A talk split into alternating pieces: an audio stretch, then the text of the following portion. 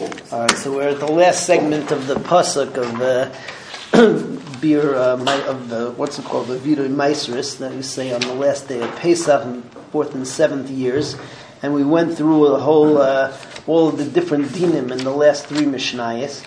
Mishnah Yud Gimel just talks about the the what's it called that we ask Hakadosh Baruch Hu for his brachas. Uh, we'll just read it through and uh, darshan as it goes through the Mishnah. Hashkifa mimayin kodshecha min hashamayim. So the pasuk says that you Hakadosh Baruch Hu should look down upon us from your holy abode from heaven. Uh, we say to Hakadosh Baruch Hu that we did what we're supposed to. Now you keep your havtachas. Asinu masha gazarta aleinu. We did what you were geyser on us. Afata asay mashiv tachtanu. So now you do what you promised us. That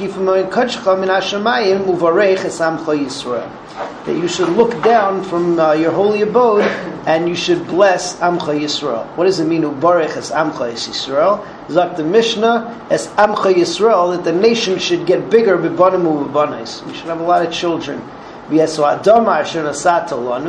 continuation of the pasuk, and the land which you gave to us. So, what should you bless that with?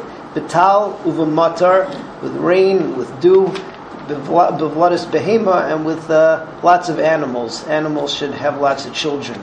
Says the pasuk, "Kasher nishbato abayseinu eretz zavas chalav udvash," just like you swore to our forefathers that we should have a land flowing with milk and with honey. Um, says the Mishnah, Kadesh Titain Tam Beperois, that uh, the blessing should come to the land, that the land should produce tasty pears. Uh, okay, finally, Mishnah Yud Dalid. Mishnah Yud Dalid brings down a halacha that we learn out from this last pasuk. That only people who can say that the land which was given to us are chayiv to say the uh, vidoy of Maisris. That would be Israel or even a mamzer, but somebody who's a convert, who's a ger, or somebody who's a uh, shuchrar, right? He started out not being Jewish and now he's Jewish. He doesn't say, and this is the halach. He doesn't say es adam asher nasat He can't say the. He doesn't say the vidui. There's a machlekes about Kehanim and Leviim because Kehanim and Leviim also didn't get land. They weren't given land to, to grow.